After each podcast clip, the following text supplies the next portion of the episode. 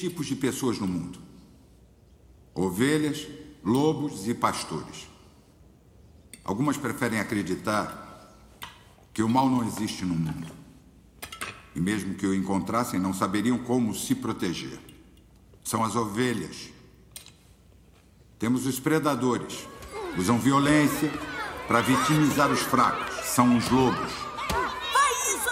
E aí tem aqueles que foram abençoados com o dom da agressão e a necessidade avassaladora de proteger o rebanho. Esses são de uma raça rara e vivem para confrontar os lobos. São os pastores. Não estamos criando nenhuma ovelha nessa família. E eu vou acabar com a sua raça se você virar um lobo.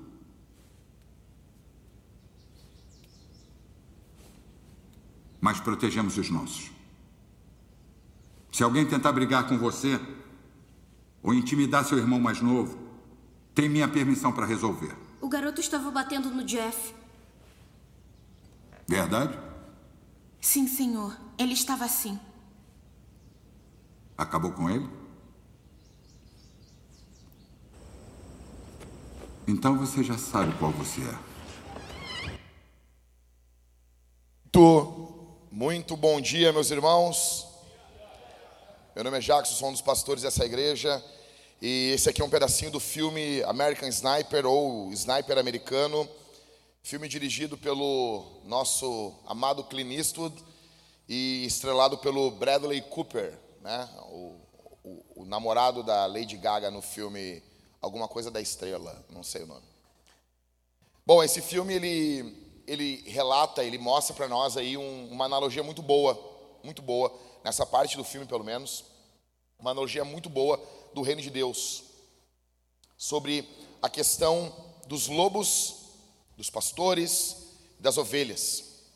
A Bíblia faz, a Bíblia usa uma metáfora mostrando Jesus como o bom pastor. A Bíblia usa essa ideia de rebanho para o povo de Deus. Ela usa essa ideia dos cristãos também como pastores. Efésios capítulo 4 vai falar que os líderes da igreja são pastores e as pessoas da igreja como ovelhas e os lobos como aqueles que trabalham junto com o diabo para destruir a obra de Deus. Em um documentário sobre lobos, uma, um relato muito interessante, aonde um pastor conta, um pastor de ovelhas, ele conta que ele junto com os seus cães expulsaram as ovelhas que estavam matando o seu rebanho. Expulsaram os lobos, perdão, que, matar, que estavam matando as suas ovelhas. Esses lobos vinham, eles devoravam as ovelhas, ainda grávidas, buchudas, eles comiam os animais com eles vivos. E ele contou que ele tinha que expulsar esses lobos e ele ficou uma madrugada fazendo guarda ao redor das ovelhas. Os lobos saíram e ficaram num local meio escuro, aonde a luz da lua não iluminava. Ele contou que ele pensou, não, acho que os, os lobos foram embora. Então, aconteceu que num dado momento, ele acabou pegando no sono depois de duas horas e meia. Depois de duas horas e meia, ele acabou pegando no sono e ele só acordou com os cães pastores que estavam junto com ele, latindo e expulsando os lobos que estavam vindo para matar ele. Ou seja, os lobos conseguem esperar, eles ficaram duas horas e meia olhando para ele fixamente, esperando ele dormir. Lobos essa analogia dos lobos para os inimigos do povo de Deus, elas são muito poderosas. João, ele lutou a vida toda contra os lobos. Você vai ver nas suas cartas ele falando sobre o anticristo, espírito do anticristo, os mentirosos, filhos do diabo, como Caim, o mundo, falsos profetas, espírito do erro. Seria muito fácil para nós aqui falarmos sobre essa guerra espiritual contra os lobos. Seria muito fácil, muito, muito fácil, se os lobos não se não se disfarçassem de ovelhas. Nós temos um grande, uma grande dificuldade, porque os lobos eles se disfarçam de ovelhas. Olha o que diz Mateus capítulo 7, verso 15. O Senhor Jesus fala: "Cuidado com os falsos profetas que se apresentam a vocês disfarçados de ovelhas, mas por dentro são lobos vorazes." Nós temos uma uma obrigação aqui de discernirmos quem são lobos e quem são ovelhas. E eu gostaria aqui para vocês, pela graça de Deus, mostrar para vocês, no mínimo, seis manifestações dos lobos na Bíblia. Como eles se manifestam, como nós vamos identificar os lobos, porque isso aqui é muito sério. Isso aqui vai envolver a tua vida, a vida da tua família, a vida dos teus filhos, a vida da tua esposa. Eu sei que está calor, está quente, mas no inferno está mais quente. Esse, esse, esse argumento é das antigas, né? No inferno está pior. Eu sei que está calor, mas então assim, lado positivo. Lembra de Atos capítulo 2. De Atos capítulo 2, quando eles estavam orando no cenáculo para a descida do Espírito Santo. Eles estavam em um local muito quente. O cenáculo era um local muito quente. E também lembra de Atos, quando Paulo pregou dentro daquele, no teatro de Trajano, ele prega naquele teatro, e a história diz que ele pregava das 11 da manhã até as 4 da tarde, que era o momento que o teatro ficava livre, porque era o momento mais quente do dia. E durante ali, mais ou menos uns dois anos, as pessoas vinham de todos os lugares ouvir Paulo pregar. Fica tranquilo, está mais tranquilo aqui do que estava lá. E também eu peço que vocês orem pelo pessoal do ar-condicionado, que nós já pagamos. E era para ser a melhor empresa de ar-condicionado do sul do país, mas só nos deu problema, tá bom?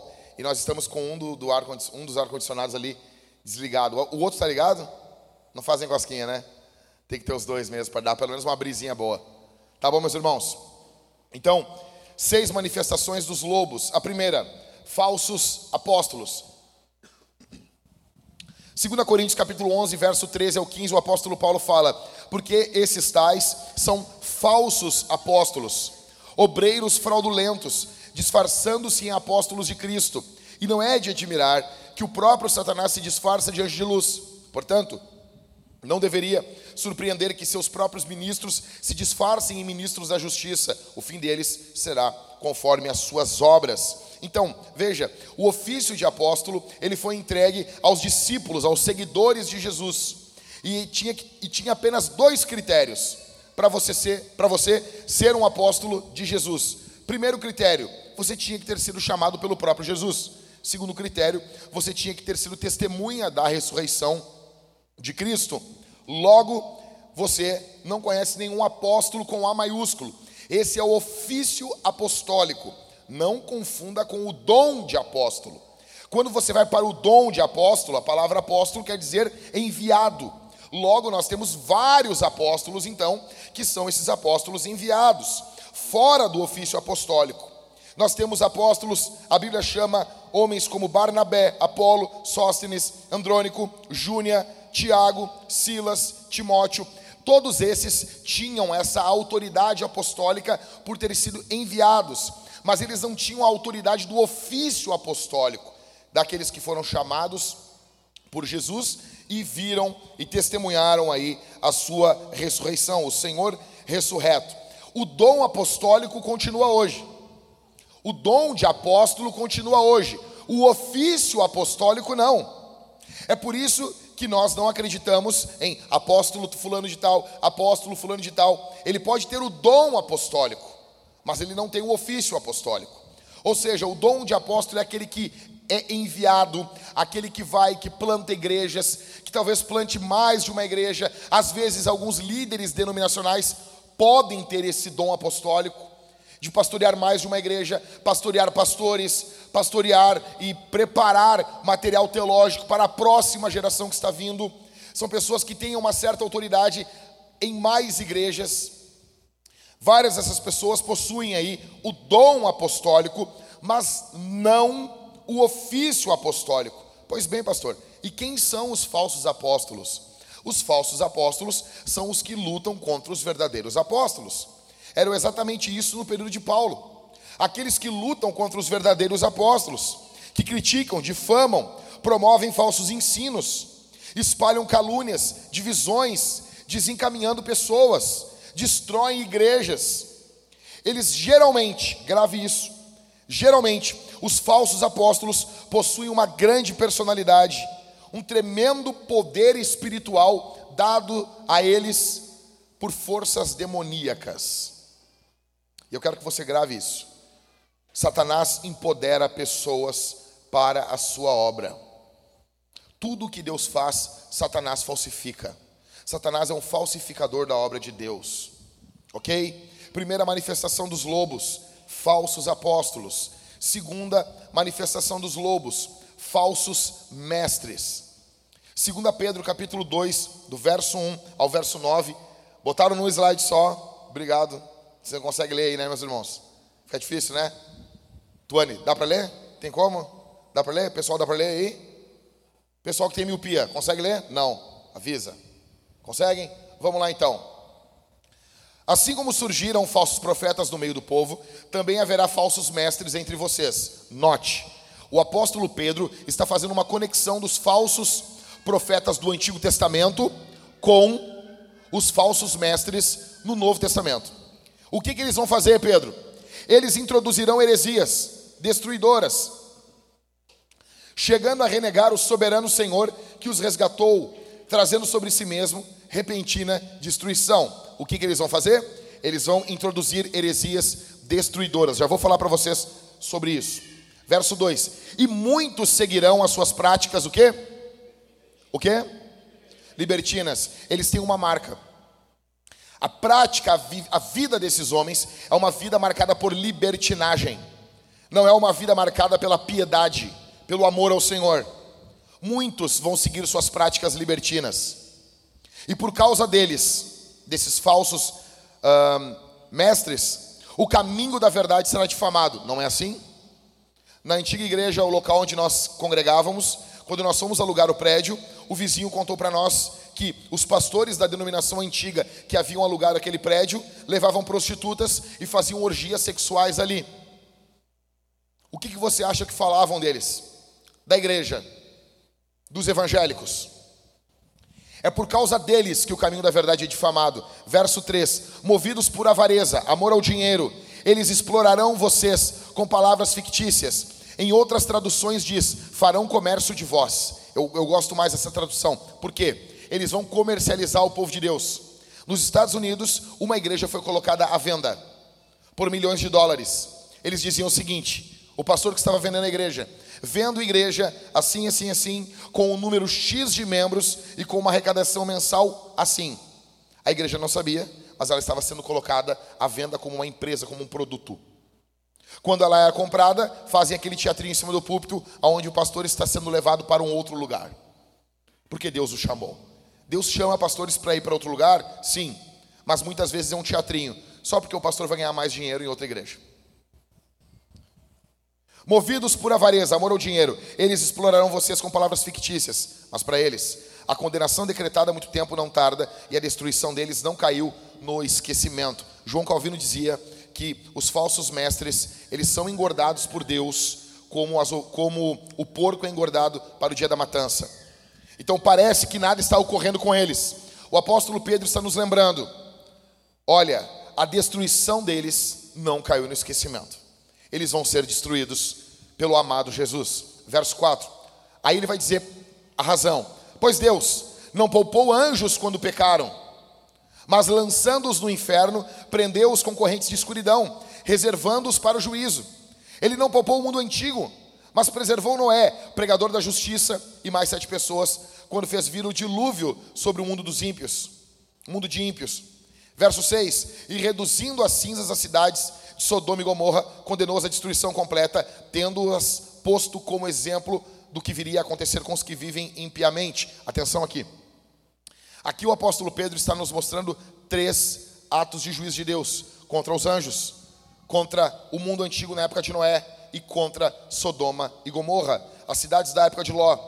A pergunta que fica é: se Deus não poupou anjos, se Deus não poupou o mundo antigo se Deus não poupou Sodoma e Gomorra, por que, que você acha que Deus vai dar um beijinho no rosto do falso mestre e vai dizer: entra no gozo do teu Senhor. Verso 7: Mas livrou o justo Ló, que ficava aflito com a conduta libertina daqueles insubordinados, porque esse homem justo, pelo que via e ouvia, ao morar entre eles, atormentava sua alma justa, dia após dia, por causa das obras iníquas que eles praticavam. Assim o Senhor sabe livrar da provação os piedosos e manter os injustos sob castigo para o dia do juízo. Deus está guardando esses caras para o dia do juízo. Presta atenção em algo que ocorreu agora há pouco. Presta atenção nisso aqui.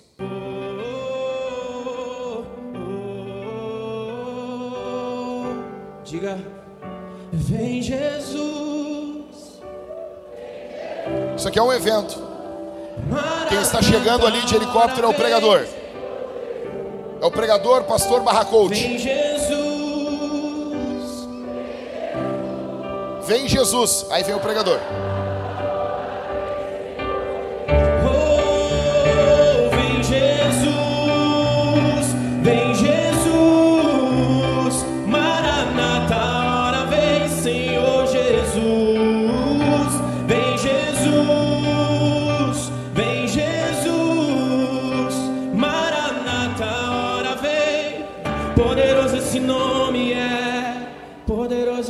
Nome é.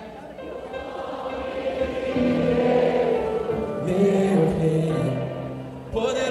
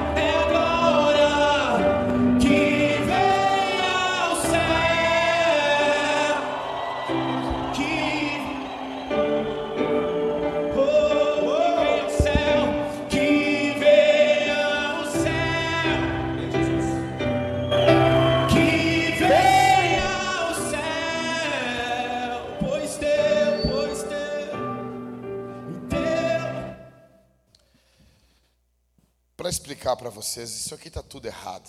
Tá tudo errado. Eu não tenho nada contra o Pablo Marçal, eu não quero a destruição dele, eu não quero eu não quero, eu não tenho inveja dele, não é nada disso, nada disso. Eu quero o bem dele. Eu quero o bem desse cara. Mas isso aqui tá tudo errado. O que está ocorrendo aqui? É um evento, é um evento para evangélicos. Aí mandaram para mim convite, vamos lá e não sei o quê. Eu disse, meu, eu tô roxo. Minha avó dizia, tô roxo que eu vou fazer um troço desse. Tô roxo, tô louco para ir.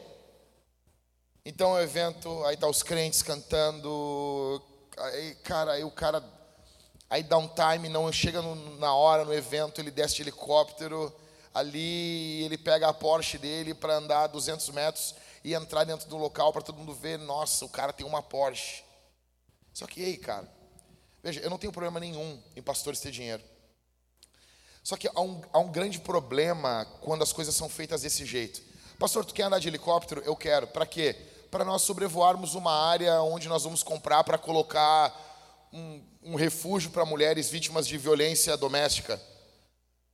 Aí vale a pena você andar de helicóptero para sobrevoar uma área onde você vai colocar um centro de recuperação para drogados. Isso é uma outra coisa. Agora, isso aqui, cara. Isso aqui. Onde tudo está girando em torno do dinheiro. Isso aqui é seríssimo. Isso aqui é seríssimo. Isso aqui retrata muito bem essa visão que o apóstolo Pedro está nos mostrando. Eles vão fazer comércio de vocês. E escuta o que eu vou dizer aqui. Vai, os próximos anos e meses e anos, isso vai explodir no Brasil. Os grandes players do, do marketing digital, eles vão vão, vai ter muito disso, muito. Essa mistura de uma mensagem ah, de ânimo que tem o seu lugar, deixando claro, eu não sou anti-coach, tem o seu lugar. Você aprende a gerenciar o seu tempo, você aprende a gerenciar ah, o seu, as suas finanças, tem várias coisas boas. Porém, já começa agora, e eu vou mostrar para vocês por que que isso é gravíssimo. Já começa agora uma mensagem espiritual junto com essas mensagens. E isso é perigosíssimo. É perigosíssimo. Eu vou explicar para vocês. Veja, o Primo Rico, que é um outro cara que eu gosto, fala sobre investimento, começou no YouTube falando sobre investimento, muito bom, muito bom. Eu não tenho nada contra esse cara, porém agora ele começou a falar sobre Salomão, a ler a Bíblia, legal. Só que você lê a Bíblia apenas como um manual, e agora já vai para os ensinos de Jesus. Já está, ele está fazendo uma série de vídeos sobre os ensinos de Jesus. O ponto aqui é quando Cristo não é visto como Senhor e como Deus. Jesus fala em Mateus capítulo 16: Quem os homens dizem que eu sou? Os caras, ah, estão falando que tu é um dos profetas, João Batista, tá alguém importante.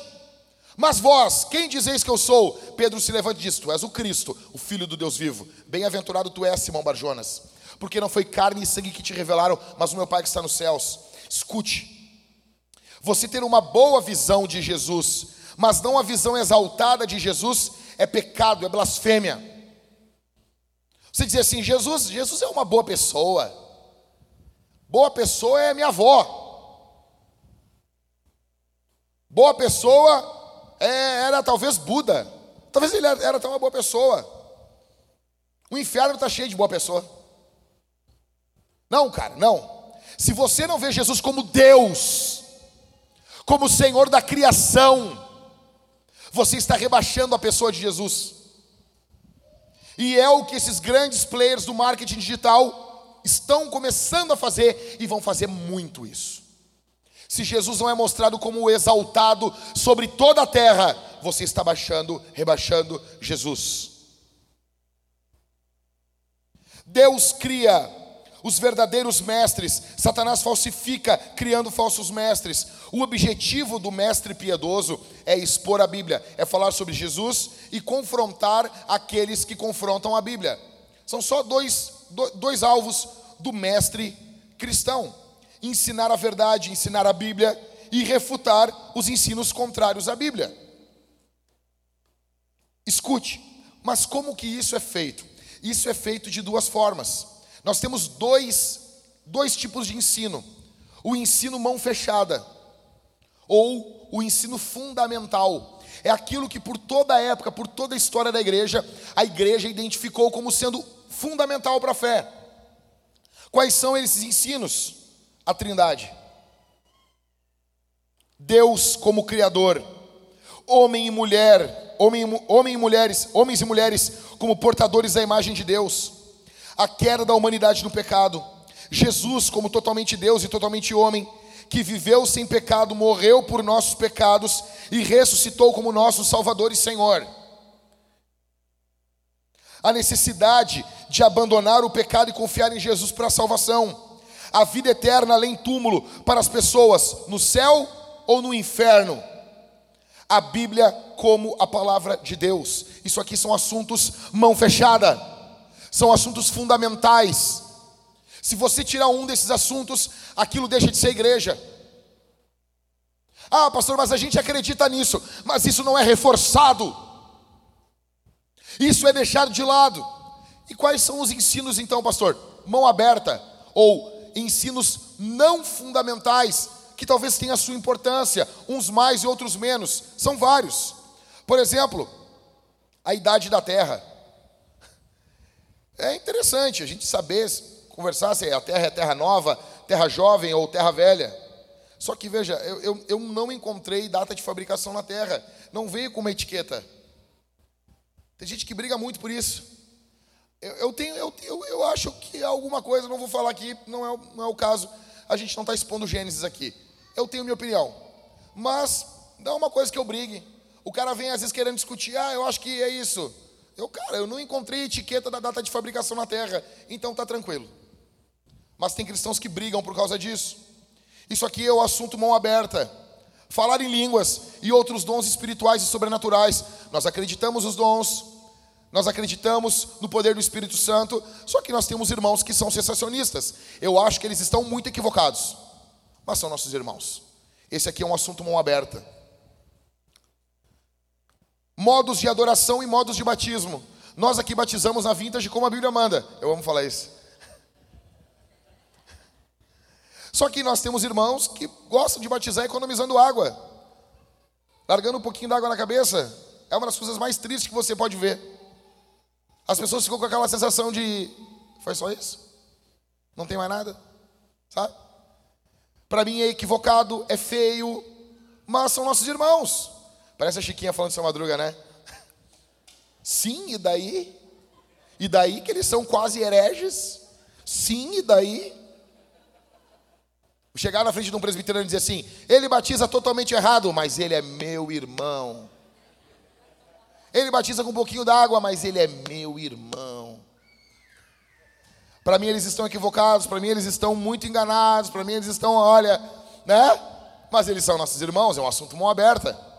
Não é um assunto fundamental. Papel das mulheres em funções específicas da liderança da igreja. É um assunto mão aberta. Para mim, uma, desses assuntos é o assunto mais fundamental. Dos da mão aberta é o mais perto da mão fechada. Mas não é ainda o assunto mão fechada, é um assunto mão aberta, é um assunto não fundamental. Então nós temos mulheres que são pastoras, para mim elas estão equivocadas. Para mim é um grande equívoco. Para mim é um sinal terrível em uma igreja quando homens colocam mulheres na frente de batalha. Mas eles não deixam de ser nossos irmãos por causa disso. Você tem que saber identificar. Detalhes particulares sobre a segunda vinda de Jesus, como o arrebatamento e a grande tribulação. Temos amilenistas, que estão equivocados. Temos pós-milenistas, que são sonhadores, estão equivocados. E tem os pré-milenistas históricos, que são como Jesus e os apóstolos. Estou brincando. Pastor Daniel é um milenista. Toda hora que acontece algo ruim, a gente fala no grupo dos presbíteros: Olha o teu milênio aí, Daniel. milênio bom aí, hein? Bombando esse milênio, hein? Que legal, hein? Mas o pastor Daniel é um pastor aqui na igreja. Nossa igreja não tem uma visão definida, fechada sobre isso. Só que o pastor Daniel acredita que Jesus vai voltar e, nós, e eu também. Logo nós estamos juntos. Esse é um assunto mão aberta. Veja, o falso ensino, ele ocorre de duas formas. Nós pegamos o que deveria estar na mão fechada e colocamos na mão aberta. E negociamos aquilo que não deveríamos negociar. Falsos mestres fazem, fazem isso. São os mestres libertinos. Eles pegam assuntos fundamentais da Bíblia, assuntos fundamentais da fé, e eles negociam. E eles jogam para a mão aberta. São falsos mestres que destroem a igreja. Em segundo lugar, são assuntos que deveriam estar na mão aberta, que deveriam até ter uma certa discussão, mas não a ponto de nos dividir, e eles jogam para a mão fechada. São os legalistas, que vivem de regras, ou de assuntos pormenorizados. Um exemplo, e vai, vai explodir muito no Brasil isso, é o homeschooling.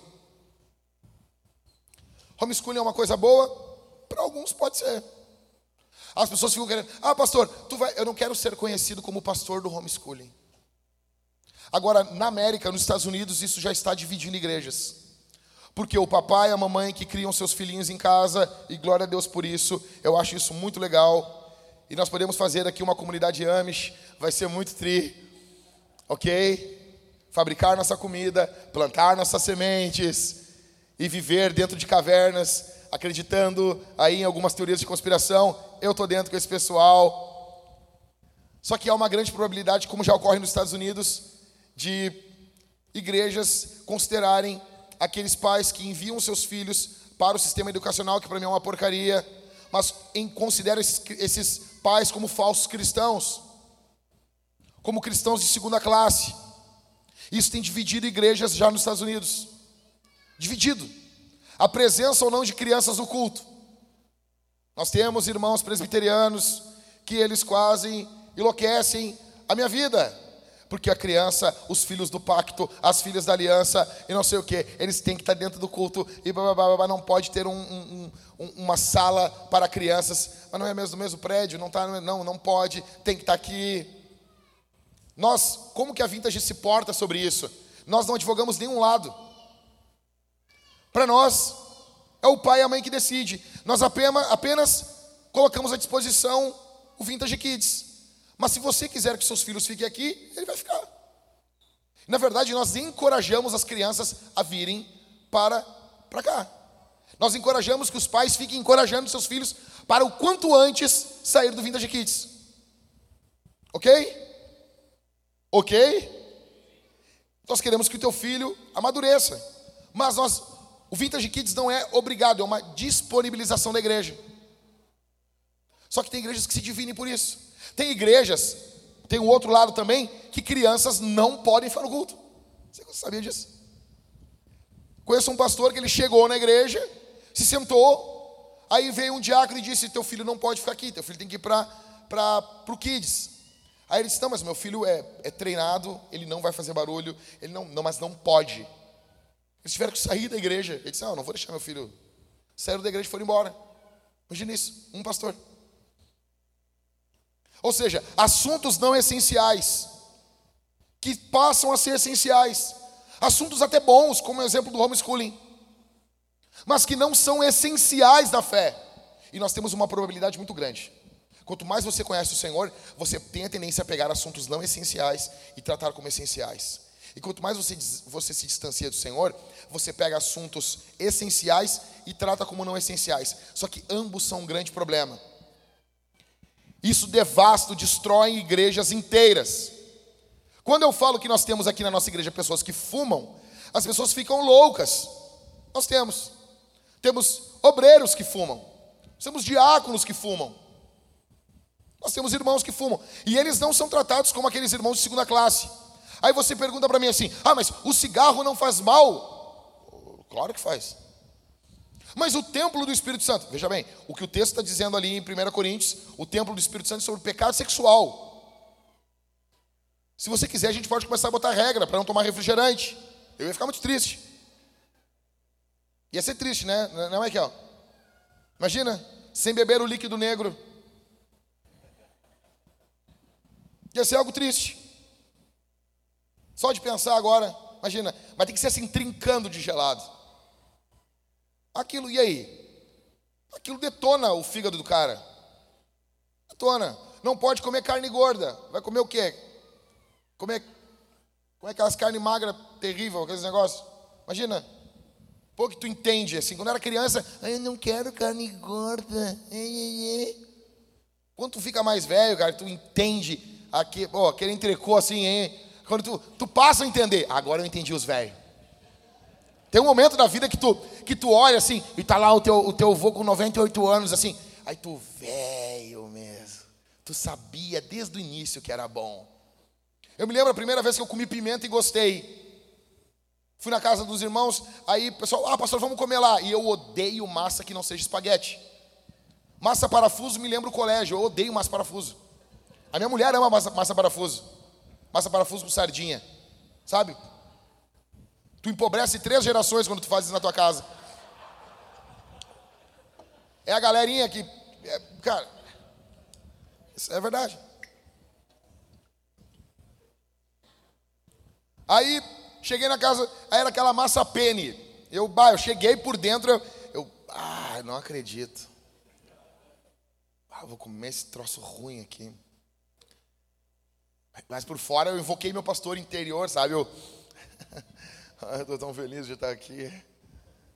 Cara, quando eu dei a primeira garfada, o bagulho era fabuloso. Era muito gostoso. E eu comecei a comer. Foi na casa do Pedro, Pedro e o Marco na época. E eu comecei a comer aquilo. Eu disse, cara, que coisa bem boa isso aqui, velho. Aí eu disse, o que, que tem aqui, velho? Eles falaram, pimenta. E parece que desbloqueou um troço na minha mente, assim. Aí eu disse, os velhos estão certo. Os velhos estão certo, velho. Sabe?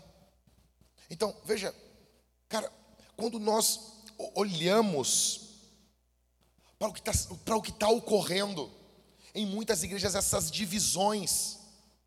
A gente pensa assim, não, mas cara, isso não pode acontecer aqui. Isso tem a tendência de ocorrer aqui na Vintage. Sim. Pastor, como eu faço para fugir disso? Para sair disso? Fique com a igreja. Fique do lado da igreja para fugir dos lobos. Fique junto com o rebanho. Não se junte à matilha dos lobos. Você vai ser convidado. Sabe? As crianças aqui na vintage ceiam. Elas ceiam. Aí as pessoas ficam assim: "Ah, mas cara, mas a última palavra para ser infantil aqui ou para pedocomunhão é os pais. Se você vê fé na vida dos seus filhos, eles vão ceando até o momento que eles vão confessar essa fé no batismo. Mas no momento que eles pa passam a demonstrar uma ausência de fé, seguida, você vai daqui a pouco tirar ele da comunhão e vai dizer: você não vai participar da ceia. Você vai avisar os pastores: meu filho tem demonstrado, tem dado demonstração de não ter nascido de novo, de se levantar contra o evangelho, contra a igreja. Estou tirando ele da ceia, tira da comunhão. Aí é evangelismo. Você está entendendo? Então, falsos apóstolos, falsos mestres, falsas doutrinas. 1 Timóteo capítulo 4, verso 1 ao 2. Ora, o Espírito afirma expressamente. Cara, eu amo, eu amo Paulo falando isso aqui, meu. Paulo está falando que o que ele está falando é pelo Espírito. É inspirado. O Espírito afirma expressamente que nos últimos tempos alguns apostatarão da fé por obedecerem a espíritos enganadores e a ensino de demônios, pela hipocrisia dos que falam mentiras e que têm a consciência cauterizada. Escute isso aqui. Você já considerou alguém maldito? Você alguma vez esteve em alguma igreja e você viu um falso ensino, um falso, não um ensino errado. Às vezes a pessoa se equivoca, se engana, isso é uma coisa. Mas eu estou falando um ensino demoníaco, contrário à escritura. Alguém negando uma doutrina essencial da fé pelo que está falando. Você olhou para essa pessoa e disse: esse cara, essa mulher são malditos. Veja, se você nunca fez isso na sua vida, ou você só esteve em ótimas igrejas, só ouviu sermões perfeitos, ou você pecou. Porque a Bíblia diz em Gálatas capítulo 1, verso 8 e verso 9, o apóstolo Paulo dizendo, ele diz: Se vier um anjo e pregar um outro evangelho que não seja esse, que seja anátema, maldito, separado para a destruição. Logo, se você viu um falso pregador pregando um falso ensino e você não o considerou maldito, você está em pecado. Você pecou contra o Senhor. Você não julgou, não discerniu, não julgou pela reta justiça. Você acha que você nunca ouviu o ensino de demônios? Você nunca ouviu? Será que você nunca esteve? Imagina isso, cara. Você está em uma igreja e o pastor está pregando e ele está vomitando ensino de demônios sobre você falsas doutrinas, as doutrinas dos lobos. Normalmente essas doutrinas são populares porque elas apelam para o nosso orgulho, contra o arrependimento, elas apelam para a tolerância contra o que Deus não tolera. Isso vai gerar grana, vai gerar dinheiro. São duas raças de lobos, como eu falei, os lobos legalistas e os lobos liberais os liberais, igreja de Corinto. Igreja de Corinto tinha falsos ensinos. Você olha para. É uma igreja verdadeira? É. Mas ela estava arrumando para uma não igreja. Ou para aquilo que a Bíblia chama de sinagoga de Satanás. Você tinha divisão dentro da igreja. Eu sou do Apolo, eu sou de Paulo. Você tinha dentro da igreja gente processando os irmãos por questões financeiras. Você tinha gente se embebedando na ceia. Você tinha gente transando com a mulher do pai.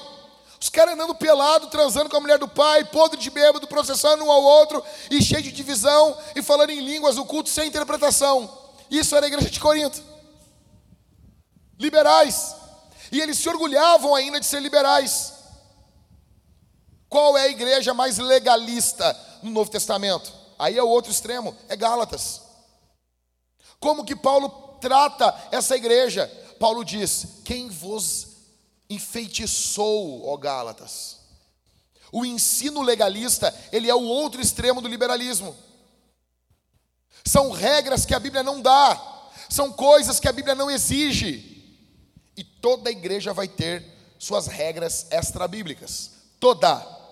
O problema central aqui é quando essas regras começam a ir contra o Evangelho, a pesar mais do que a Bíblia. Nós teremos aqui na nossa igreja três regras.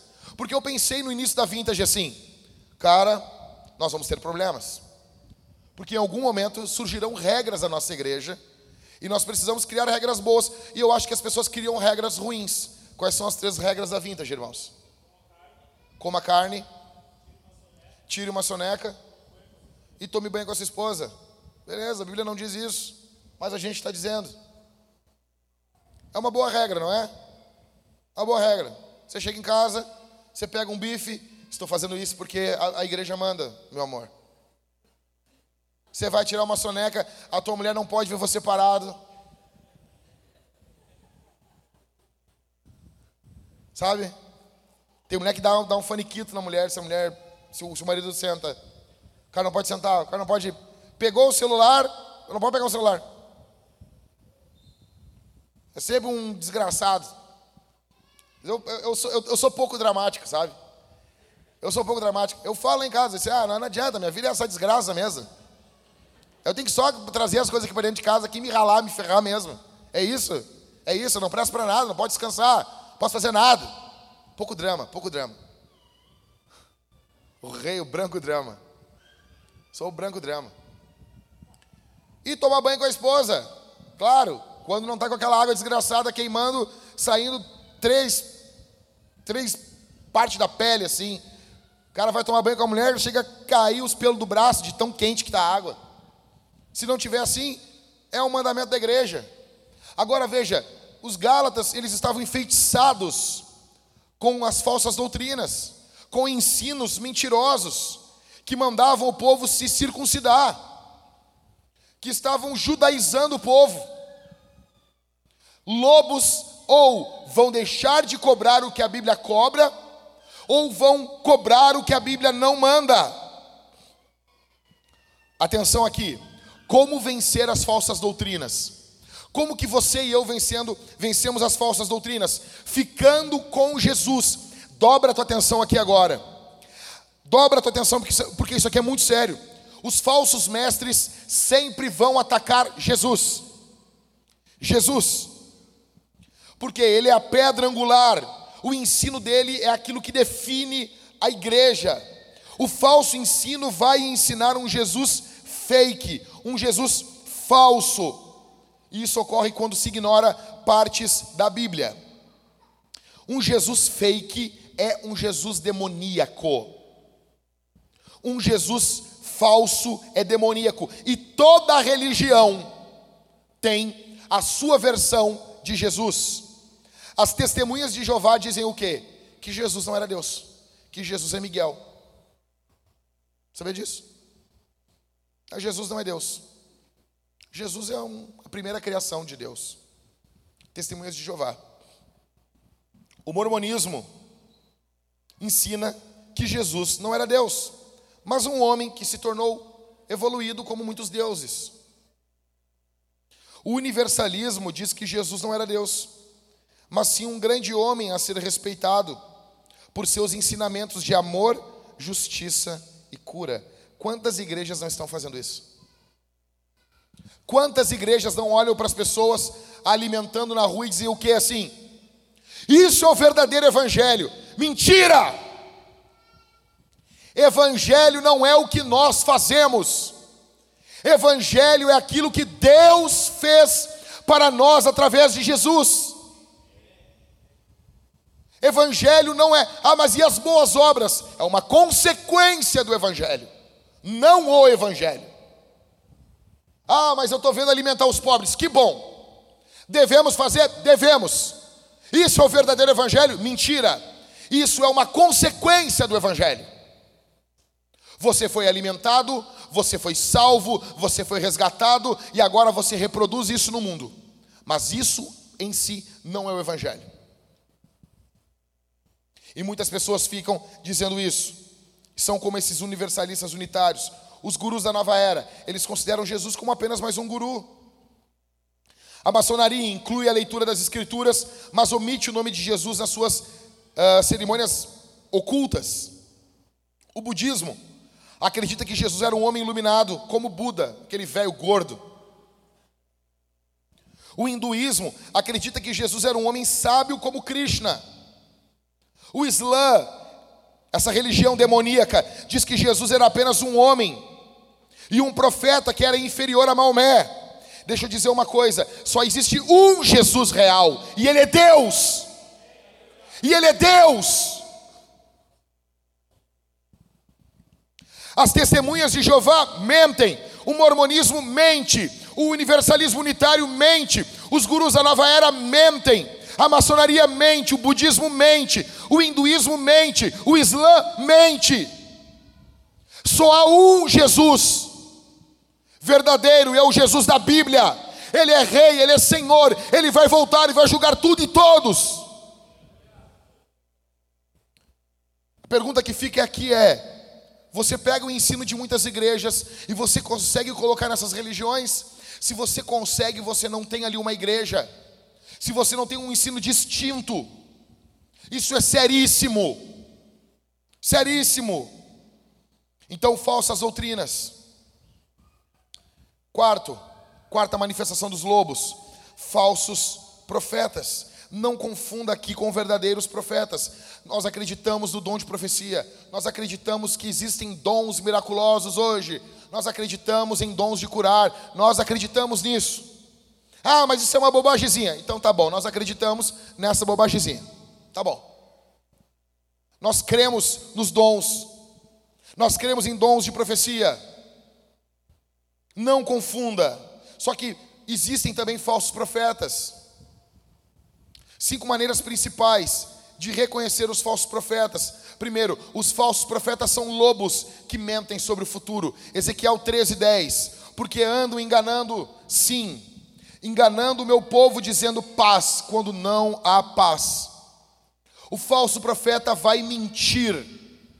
O falso profeta vai dizer que está tudo bem, quando não está tudo bem. Segundo, falsos profetas atacam pessoas medrosas. Muitos profetas se levantarão e enganarão a muitos. Por que, que enganam? Porque são pessoas fracas. Eu vi, cara, eu vi, eu vi um. Ah, pastor, tu acredita em revelação? Acredito. Porque a Bíblia fala sobre isso. Mas eu vi um, eu vi um vídeo lá de Londres, é uma igreja brasileira em Londres, e um cara foi lá pregar, velho. Era na época do Orkut. Isso aí tem no YouTube, tu pode procurar depois. O profeta do Orkut. O cara pegava, te lembra disso, Léo? O cara pegava e ele pesquisava a vida dos caras no Orkut. E ele profetizava no culto. Ele chamou uma mulher e ele falou, não sei como ele descobriu talvez o documento dela, e ele falou para ela o CPF dela. E ela começou a chorar. Meu, tu tem que estar muito carente para alguém falar o número do teu CPF. Imagina aí, tu lá na Previdência Social e alguém gritar 011 45 98 75 10. Tu... tem que estar muito mal, precisa de um abraço.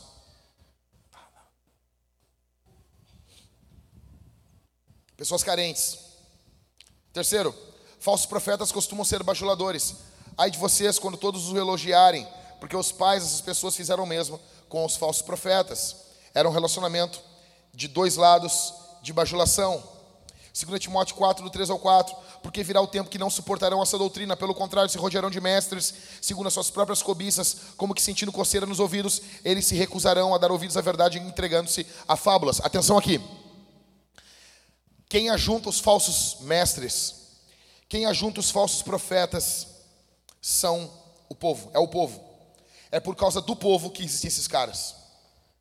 É por causa do povo que esses caras existem. Quarto, falsos profetas muitas vezes trabalham com o poder demoníaco que os faz parecer ungidos de Deus. Verso 24 de Mateus 24: Porque surgirão falsos cristos e falsos profetas, operando grandes sinais e prodígios para enganar, se possível, os próprios eleitos. Sabe por que isso aqui ocorre? Isso aqui ocorre porque você está atrás de sinais. Nós cremos em sinais? Cremos. Mas a Bíblia diz que os sinais seguem aos que creem, e não são os que creem que seguem os sinais. Quinto. Falsos profetas são lobos que vestem pele de ovelha, até que o bom pastor, Jesus Cristo, os exponha.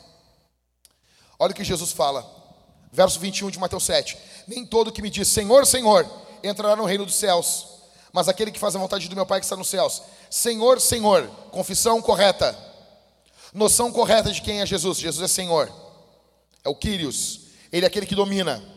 Noção correta, e não apenas correta, a pessoa está falando mais de uma vez, ele é Senhor, Senhor. Nem todo aquele que confessa Senhor, Senhor entrará no reino dos céus. Muitas pessoas com a confissão direitinha, bonitinha, tudo ajeitadinho, vão para o inferno.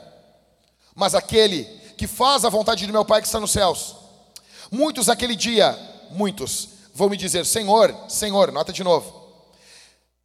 Nós não profetizamos em teu nome, em teu nome não expulsamos demônios, em seu nome não fizemos muitos milagres. Olha só, esse pregador tem a confissão correta e ele tem também dons que o acompanham. Ele profetiza, ele cura e ele faz milagres. Ele expulsa demônios. Quem não quer ouvir um cara desses?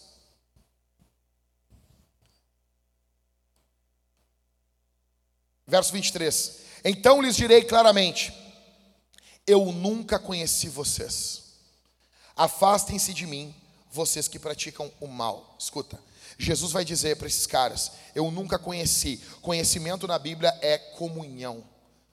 Eu nunca tive comunhão com vocês. Afastem-se de mim, vocês que praticam o mal. No grego aqui é anomia, uma palavrinha que quer dizer sem regras, sem lei. Vocês, afastem-se de mim, vocês que viveram como se eu nunca tivesse dado mandamentos, regras para vocês. Escute isso. Falsos profetas são lobos. Quinto, os lobos se manifestam como falsos presbíteros. Isso aqui é de tremer, de arrancar sabiá do toco. Atos 20, verso 28 ao 30. Cuidem de vocês mesmos e de todo o rebanho no qual o Espírito Santo os colocou como bispos para pastorearem a igreja de Deus, a qual ele comprou com seu próprio seu próprio Isso aí. Então, cuidem de vocês mesmos, o pastor tem que cuidar dele e do rebanho no qual o Espírito Santo colocou. Deus nos colocou aqui para pastorear o povo de Deus. Sobre o qual o Espírito Santo os colocou como bispos, como supervisores, para pastorearem a igreja de Deus, a qual ele comprou com seu próprio sangue. A igreja de quem? De quem? A igreja não é minha. Quando falamos a minha igreja é de forma amorosa, é de forma carinhosa, mas a igreja não é minha. A igreja é de Jesus. A igreja tem um dono e esse dono verteu o sangue por ela. A igreja não é do pastor. A igreja não, é, não, não, não, não pertence aos presbíteros. Aí Paulo, o que está acontecendo aqui? Atenção, gente, eu sei que está calor, mas vai passar do mesmo jeito, já estou encerrando. O que está ocorrendo aqui? Paulo está, atenção aqui, atenção, ei, oh, oh, oh, oh, olha para mim aqui. Paulo está no porto de Mileto. Ele manda chamar os presbíteros de Éfeso até ele. Ele não queria entrar em Éfeso, porque se ele entrasse, ele ia se demorar muito. Ia ter muita irmã, ah, vem aqui comer um bolinho aqui em casa, pastor. Vai, ia ter isso mesmo. Ele ficou muito tempo, ele tinha muito, muito afeto pelaquela igreja. Éfeso, igreja fraca, né? Fraca, fraquíssima. Quem que pastoreou lá? Timóteo, João e Paulo. Estavam fracos de pastor, né, o, né, o faraó? Fraco. Aí Paulo não queria entrar lá, porque ele tinha que seguir em viagem. Então ele está no porto de Mileto, ele manda, ó, manda vir os presbíteros de Éfeso aqui que eu quero conversar com eles. Os presbíteros vêm. Atos 20 é sobre isso. É o discurso de Paulo para os presbíteros de Éfeso. É poderoso. Aí Paulo fala para eles: cuidem de vocês mesmos e de todo o rebanho, sobre qual o Espírito os colocou como bispos, para pastorear a igreja de Deus, a qual ele comprou com seu próprio sangue. Aí no verso 29 ele diz: Eu sei que depois da minha partida aparecerão no meio de vocês lobos vorazes que não pouparão o rebanho. Para aqui. Paulo está dizendo: vai entrar falsos mestres, pastores no meio de vocês, falsos presbíteros vão entrar no meio de vocês, e eles não vão poupar o rebanho. Aí, pelo Espírito, no verso 30, é uma palavra profética de Paulo. Olha que, que forte isso. E que até mesmo entre vocês se levantarão homens falando coisas pervertidas para arrastar os discípulos atrás de si. Olha para mim aqui. O que está ocorrendo aqui? Esse, esse momento é aquele momento que Paulo ora com eles ajoelhado e eles vão com Paulo até o navio e eles choram. É quando Paulo diz: Vocês não vão mais ver minha face, porque Paulo sabia que a hora dele estava chegando. Paulo diz: Essa é a última vez que vocês vão me ver. Eles começam todos eles a chorar. E Paulo se vira para eles e diz: Alguns de vocês, verso 30, se levantarão falando coisas pervertidas para arrastar os discípulos atrás de si. Paulo diz que entre eles tinham falsos presbíteros. Cara, isso é muito forte. Isso é muito, muito forte. Quando isso ocorre, a igreja é destruída de dentro para fora. Muita gente se dispersa e existe muita mágoa contra a igreja. E esse é um plano do diabo. Inserir um falso pastor no meio da igreja é uma das maiores armas que Satanás tem. Último, pessoas más. Lobos se manifestam como pessoas más. Provérbios 2, do 12 ao 15. Preste atenção aqui, porque isso aqui é muito importante para a tua vida. A sabedoria o livrará do caminho do mal e do homem que diz coisas perversas, dos que abandonam as veredas da retidão para andarem pelos caminhos das trevas, dos que têm prazer em fazer o mal e se alegram com as perversidades dos maus, cujas veredas são tortuosas e que se desviam em seus caminhos. Se você for sábio, se você tiver sabedoria, você não vai andar junto com esse cara aqui. Presta bastante atenção aqui. A Bíblia fala sobre os perversos. A Bíblia fala muito sobre pessoas más. A Bíblia fala muito sobre pessoas cruéis, que fazem maldade por vontade própria. Isso fecha exatamente com aquilo que nós vimos no vídeo no início desse, desse sermão. A Bíblia fala, às vezes, essas pessoas são pessoas que sofreram, foram abusadas, e elas respondem o seu machucado, machucando e causando dor a outras pessoas. São pessoas que sofreram tormentos na sua vida e elas respondem esses tormentos atormentando outras pessoas.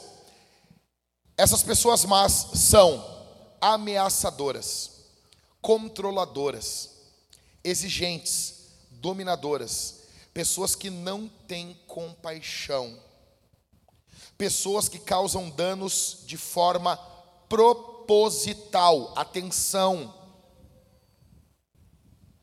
Pessoas tolas, ovelhas, muitas vezes vivem pela carne, sábios vivem pelo espírito, e pessoas más vivem pelo poder de Satanás. Existem três relacionamentos apenas que pessoas más possuem. Elas possuem apenas três tipos de relacionamentos. Primeiro, quando uma pessoa má encontra uma outra pessoa má, nós temos uma matilha, nós temos uma união do mal, nós temos planos perversos sendo tramados, e isso ocorre o tempo todo no mundo. Quando pessoas más encontram pessoas tolas, nós temos aquilo que chamamos de abuso, relações abusivas. É quando um lobo tem um relacionamento com uma ovelha. E quando pessoas más encontram pessoas sábias, o relacionamento é o mesmo de um pastor com o de um lobo. Não há relacionamento, existe distância e não existe ataque. E quando há, há um confronto. Você precisa definir se você é uma pessoa má, se você é um tolo, ou você, se você é uma pessoa sábia. Satanás é esse tipo de gente ele aparece no jardim, propondo comida, propondo comer, propondo ter comunhão, propondo uma refeição com o casal, propondo amizade, mesmo sem ter sido convidado. O diabo fez isso, fez o mesmo com Judas. Ele chama Judas para um relacionamento. Ah, pastor, mas ninguém está além da ajuda de Deus, concordo. Ninguém está além da ajuda de Deus, mas às vezes as pessoas estão além da nossa ajuda. Às vezes as pessoas não poderão ser ajudadas por nós. Deixa eu contar um caso para vocês. No início do meu casamento, nós andávamos com uma banda, tocava em um conjunto muito, muito legal. Foi muito bom, foi um período muito bom. Viajei muito, toquei muito e era, era legal, gostava de fazer isso.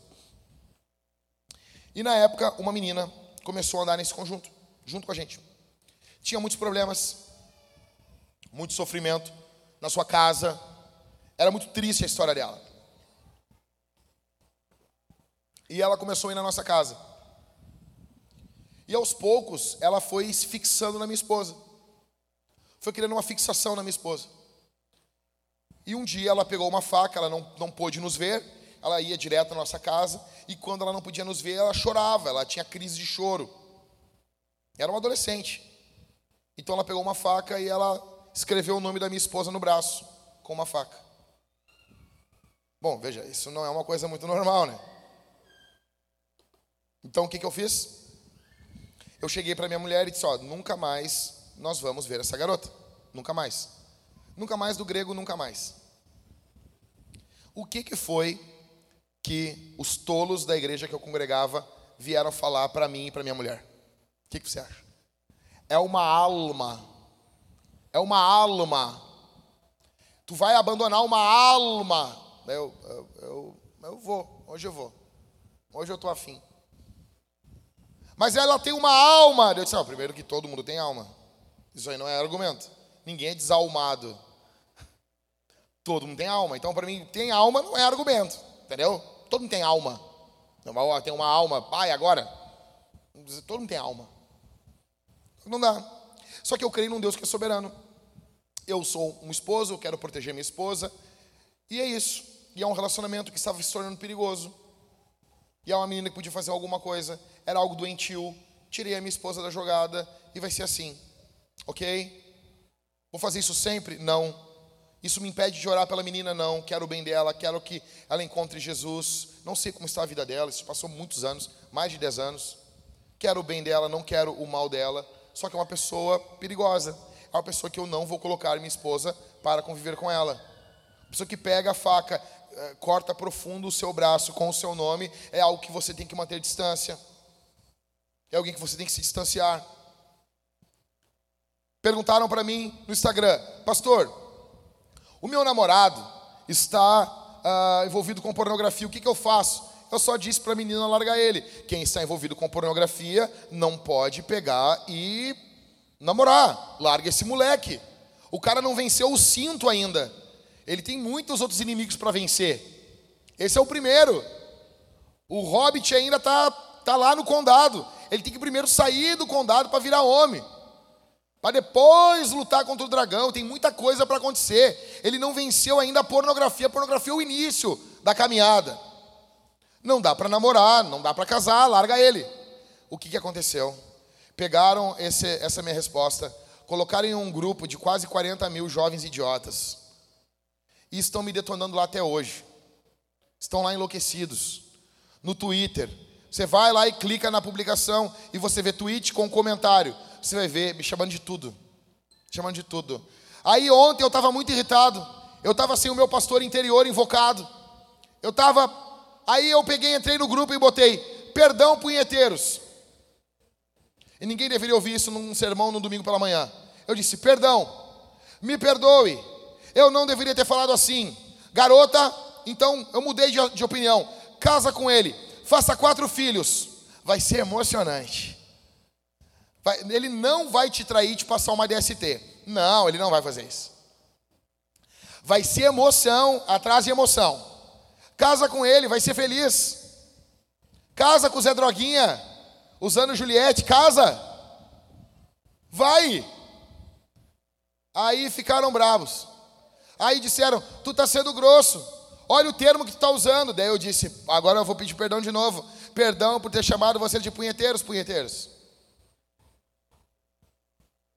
Agora eu vou chamar você de friccionadores da glande própria. Perdão. Me perdoe. Aí quando o cara me xingava, eu botava embaixo. Desculpa, punheteiro. Desculpa, punhex. Quinta série total. Total. Quinta série. Aí ficavam lá defendendo. E tem que ter misericórdia do cara, porque é apenas um problema. Pastor, o senhor não tem misericórdia. Qual o problema de não ter? Eu não, tô, não é que eu não estou tendo misericórdia, estou falando para acabar um namoro. Acabar o namoro é não ter misericórdia. Aí pega um exemplo, não, mas o fulano, a esposa dele ajudou, a esposa não é namorada, pomba. O que, que é isso? São relacionamentos que você não consegue terminar. Você não consegue encerrar um relacionamento. Eu não estou falando de casamento. Agora, se você não consegue encerrar um namoro, e essa geração, ela é contra encerrar namoro e qualquer coisa divorcia. Cadê o amor pelas mulheres? As mulheres me xingando lá. Cadê a sororidade, manas? Manas dos sovacos pelúdicos. Manux. Cadê? Cadê a sovacs? Sovacs colorídicos. Cadê? Cadê o amor com a garota?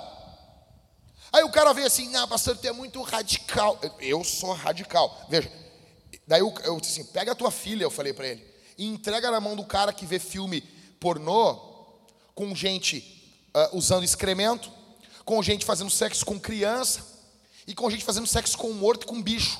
Que pornografia é isso aí, velho? Ah, mas não é o que era na nossa época, passou. Acorda. Acorda! Tu vai entregar tua filha para um cara que vê esse tipo de coisa? Ou animal? Ou cavalo de teta? Tu vai entregar? Aí o cara pegou aí. Não, mas é que eu não tenho filha, eu não sei. Então cala tua boca! É esse pessoalzinho dos pets querendo ensinar a gente a ter filho. Ah, porque não sei o quê. Aí, aí vem os irmãos todos felizes, né? Pastor, você viu o que, que o Papa falou? O Papa falou contra Tepete. Primeiro que, ó, eu quero ajuda, de, eu quero que me ajudando, quem quer fazer no filho. Não vem o Papa. O Papa só tem pet. Quantos filhos o Papa tem? E não é assim, ah, a pessoa não teve filho porque não conseguiu. Isso é uma coisa. Agora o Papa não quer ter filho. O Papa, não Papa, foi ruim, né? Foi muito ruim, né? Não saiu no microfone isso, né? Não devia. É que tá só eu de pastor hoje aqui, eu tô solto, entendeu? Pode ver os outros pastores não estão aí, tá ligado? Vocês viram, né? O cara fica solto. O cara fala um monte de coisa. Isso é sério. Talvez você tenha que se livrar de alguns relacionamentos maus, com pessoas más. Eu não estou falando agora que você vai se tornar um louco, um desconfiado e vai acabar o relacionamento com todo mundo. Eu não estou dizendo isso.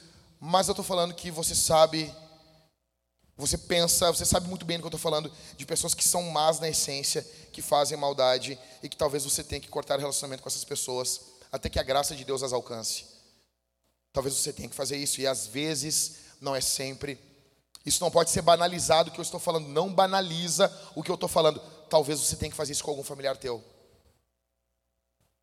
Talvez você tenha.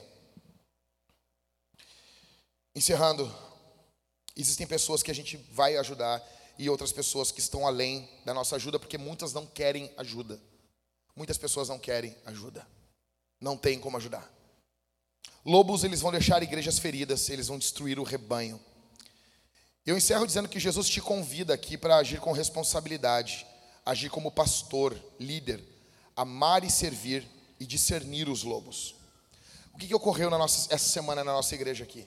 Foi a manifestação de um lobo de um cara que na época congregava aqui. Nós demos parte dele na polícia. A esposa dele deu parte, ficou junto com a igreja. A igreja acolheu, irmãos botaram ela dentro da casa, cuidaram mais de um mês. Gente, deixa eu te explicar um negócio. Uma pessoa ficar um mês na tua casa é uma perturbação. Uma perturbação. Cadê o Pedro aqui? Pedro não está aqui? Não está? Nem o Pedro nem a Cid. Eles moraram na minha casa. Pedro morou um ano na minha casa, a perturbação. A Cid morou na minha casa mais de um ano. Era só um pouquinho de tempo. Né, só, só uns dias. Ficou quase dois anos. Ok? Casa de pastor é assim. Está sempre cheia. E às vezes as pessoas vão e não vão embora. E ficam lá. E é uma benção. Eles moraram comigo. Aí, teve a nossa irmã, a irmã ficou na casa dos irmãos um mês. Depois os irmãos ficaram uma semana na casa dela, cuidando ela porque ela estava casada com um lobo. O cara havia feito um monte de desgraça. A igreja ficou do lado dela, nós apoiamos. O que, que ocorreu? Passou mais um, um pequeno tempo, já estava andando de carro com o abusador. Ele disse, não, ah, mas é meu coração. Aí viu aquelas coisas. Ah, o coração tem razões que a, que a razão desconhece. Aí vai para o inferno com isso, cara. Essa filosofia de butiquinha aí. Aí, ah, não, eu vou lutar pelo meu casamento. Vai lutar o quê? Por um estuprador? É isso que tu vai lutar para botar dentro de casa? E o que, que aconteceu? Fizemos uma reunião semana passada e uma coisa que me irrita, cara, me irrita muito, é perder tempo. Porque esse ano, se o Senhor me permitir, eu vou fazer 40 anos. Eu sei, Léo, eu sei que eu não parece. Eu sei que não parece, Léo. Sei disso, Léo. Eu e o Léo vamos chegar no final do ano. O Léo, o, o, o Barba, o Cássio, nós já cheipado no final do ano. Todo errado. Aí faz eu perder tempo, cara. Tempo para mim já é um ativo muito valioso. Aí eu fiquei quase duas horas ali, quase três horas, conversando e ouvindo. E vai, vai, vai. E conversando, vai firmar com Jesus. Eu vou firmar. Vai o ranho escorrendo. Eu vou firmar. Eu, tá bom. Que bom. Sabe? Vamos firmar então. Vamos mais uma vez. Não, porque ninguém me ajuda. Mentira. O que aconteceu depois de um dia? Eu disse, ó, eu acho que tu está mentindo. Daqui a quatro dias tu vai abandonar a igreja. Eu botei para quatro dias. Depois de um dia. Depois de um dia. O que, que a nossa irmã fez? Abandonou a igreja de vez e foi viver com um abusador. É aquela síndrome de Estocolmo, né? Você precisa discernir os lobos. Eu não estou falando aqui que você vai sair numa caça e destruir os teus irmãos, mas nós temos que ter discernimento. Nós temos que ter discernimento. Ovelhas caem, ovelhas pecam, ovelhas pecam em coisas seríssimas. Lobos agem com maldade. Escuta o que eu estou dizendo. Eu encerro dizendo para vocês que 68,83% da nossa igreja leram a Bíblia toda no ano de 2021. 68,83 dos membros. Uh, dos GCs, eu falei isso aí e o, já vieram me cobrar aí, tá?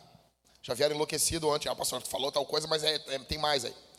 Dos GCs que encerraram o ano, somente o GC do Halisson e do Cauê, todos leram a Bíblia. Tem também o GC do Gabriel, dos GCs dos irmãos que estavam desde o início da igreja. Todos leram a Bíblia, segundo Gabriel. Aí você vai dizer, ah, 68,83 é quase 70. Não é um. Mas o seguinte, dos que não leram a Bíblia toda, 75% deles são novos membros. São membros que entraram durante o ano na igreja. Então eles não tiveram tempo hábil de ler a Bíblia toda. Então, no, no frigir dos ovos, o número é bom.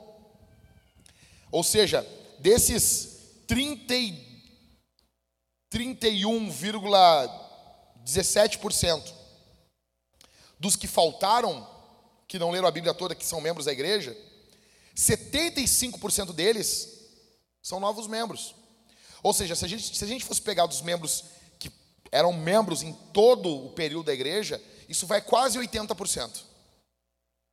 Que os irmãos que leram a Bíblia, mas nós temos irmãos aqui que não leram a Bíblia toda esse ano. Eu acredito que essa média é uma média muito boa se compararmos com outras igrejas. Se compararmos com o Brasil, com... é muito boa. Só que tem um problema. Essa não é a nossa comparação. A nossa comparação é com o reino de Deus. E no reino de Deus, e no reino de Deus, a palavra de Deus é amada. Ok? Uh, dois GCs aqui na Vintage, apenas os líderes leram a Bíblia toda. E isso é sério.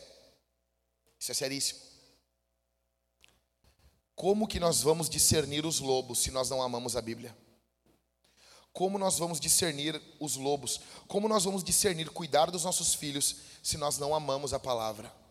Como? Como? Meus irmãos, eu convoco você nesse momento a agir como um irmão mais velho aqui na igreja.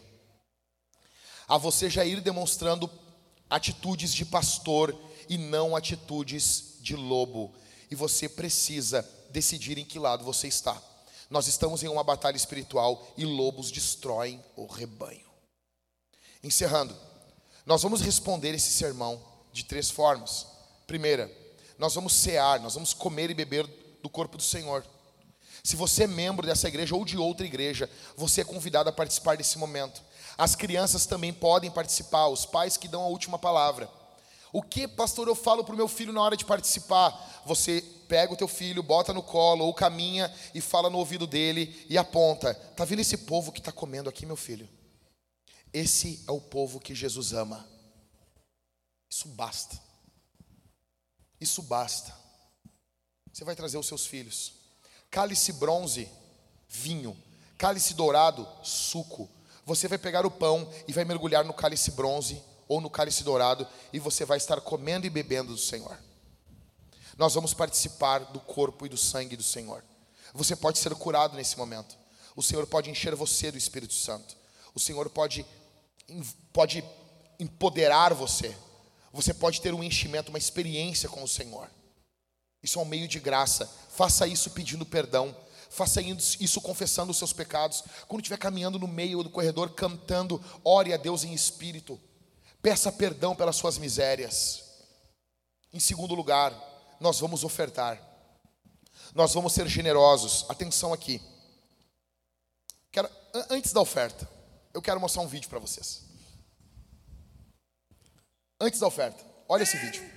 Venha pra mim agora! Uh! Pausa, dá pausa, dá pausa, dá pausa. O que está ocorrendo aqui? Esse pastor aqui, ele está dizendo: dinheiro, venha para mim agora. E as pessoas estão indo e estão colocando dinheiro nos seus bolsos. Isso aqui é um exemplo de falso mestre. Larga. Vem! Você precisa chamar. Dinheiro, venha! Dinheiro, venha! E vem! E está chegando! Dinheiro, venha! Dinheiro, venha! Money come here! Money come here! Money come here. Here! Volta lá, volta lá, volta lá, volta lá, volta lá. É muito bom. É muito bom. É muito bom. Isso aqui é muito bom. É muito bom. Eu vou fazer isso aqui na hora da oferta. Não, mas vai fazer. Dinheiro, venha pra mim Ó. agora! Uh! Ó a gordinha. Ali. Ó o Éder ali. Olha só. Vem! Você precisa chamar. Dinheiro, venha! Dinheiro, venha! Esse aqui é o maior migué. Levantou e não levou o dinheiro. E vem! E tá chegando! Ó. A, a tia vai levantar aqui, ó. Dinheiro, venha! Mas ela vai se arrepender. Vai só dar só, só um chutinho. Dinheiro, Aí. venha! Aí. Puc, puc. Money come here! O tiozinho de teta ali vinha. here! E os caras. Money come here! Sabe qual é o triste? Deixa eu dizer uma coisa para vocês aqui. O triste é que isso aqui prospera. É que esse lixo avança. Isso aqui provavelmente não é nem no Brasil essa igreja. O triste é que isso aqui vai. O triste é que isso aqui, cara, eles plantam igreja. Eles vão com essas heresias, com esse lixo deles. E a gente fica todo puritano aqui, não, nós temos a verdade, porque nós somos reformados, não sei o que, barará, barará, barará, e nossa oferta é um lixo. A gente não avança. A gente não tem a mesma generosidade dos puritanos. A gente quer falar de puritanismo, mas a gente não tem a mesma generosidade deles. Por isso é um parto para a gente plantar a igreja. Nós precisamos, hoje, esse final de semana, 15.949 reais com 27 centavos. Para pagar o aluguel faltam 6 mil reais, faltavam 10 mil. Eu pedi dinheiro na internet. 4 mil reais antes de ontem vieram, na sexta-feira, vieram de oferta para vintage de um pedido meu na internet. Irmãos de fora do, do, do nosso país mandaram dinheiro para a igreja.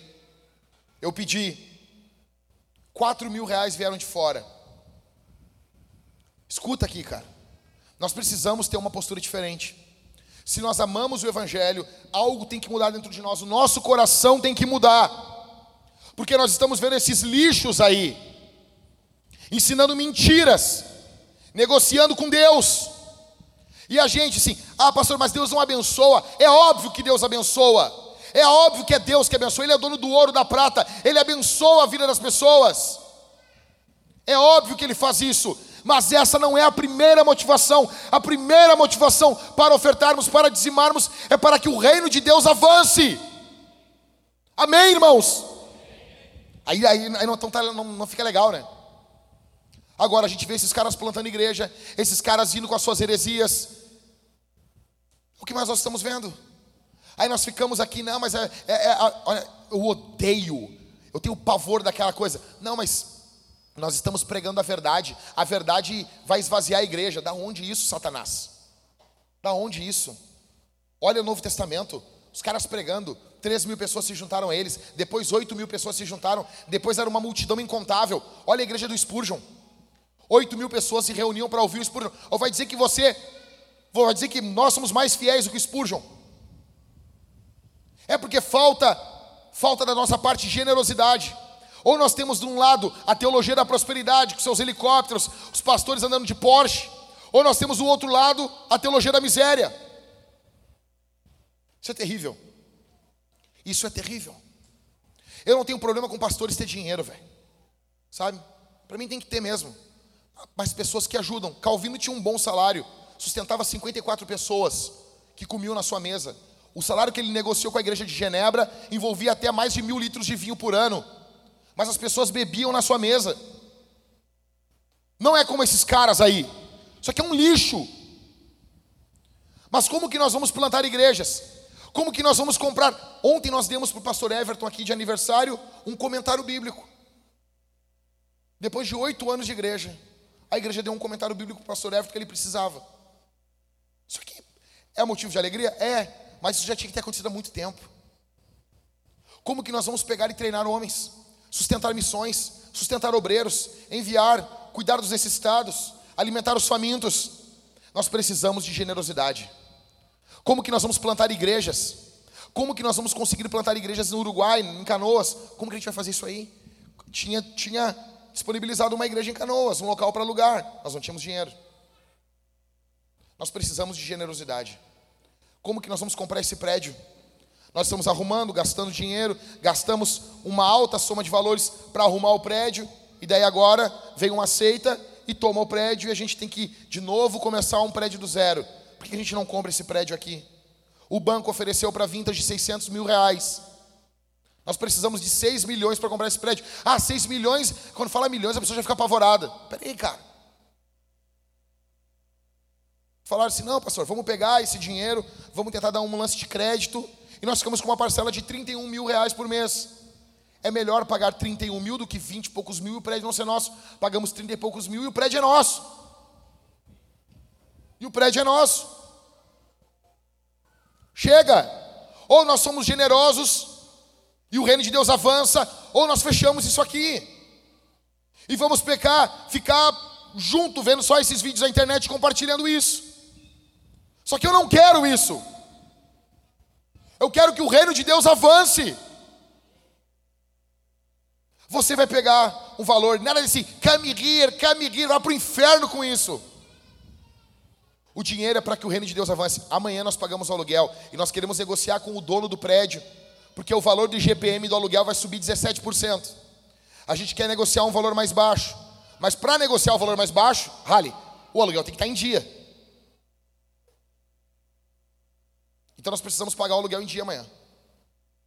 É o mínimo. Você vai ofertar e dizimar. No meio tem um gasofilácio, que é um, é um caixotão ali preto ali. Um caixote de madeira. Você pode colocar o seu dinheiro ali dentro.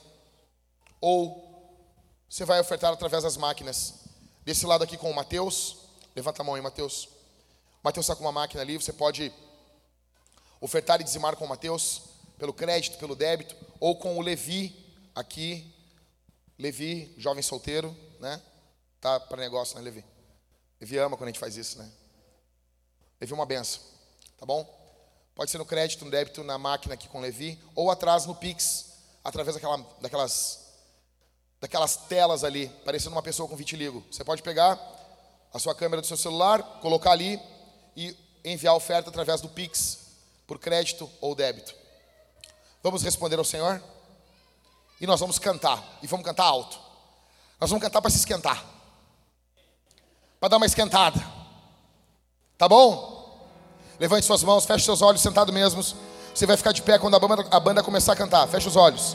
Pai, aqui está o teu povo, aqui está a tua igreja, aqui está a tua noiva.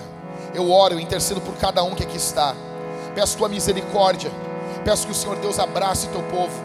Que essa semana seja uma semana de vitória no mundo espiritual, na vida dos teus filhos.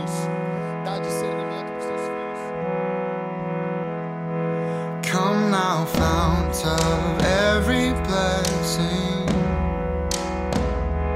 Tune my heart to sing thy grace. Streams of mercy never ceasing. Call for songs of loudest praise. Teach me some melodious sonnet sung by flaming tongues above. Praise the mountain fixed upon it. Mount of God's unchanging love. Here I raise my Ebenezer.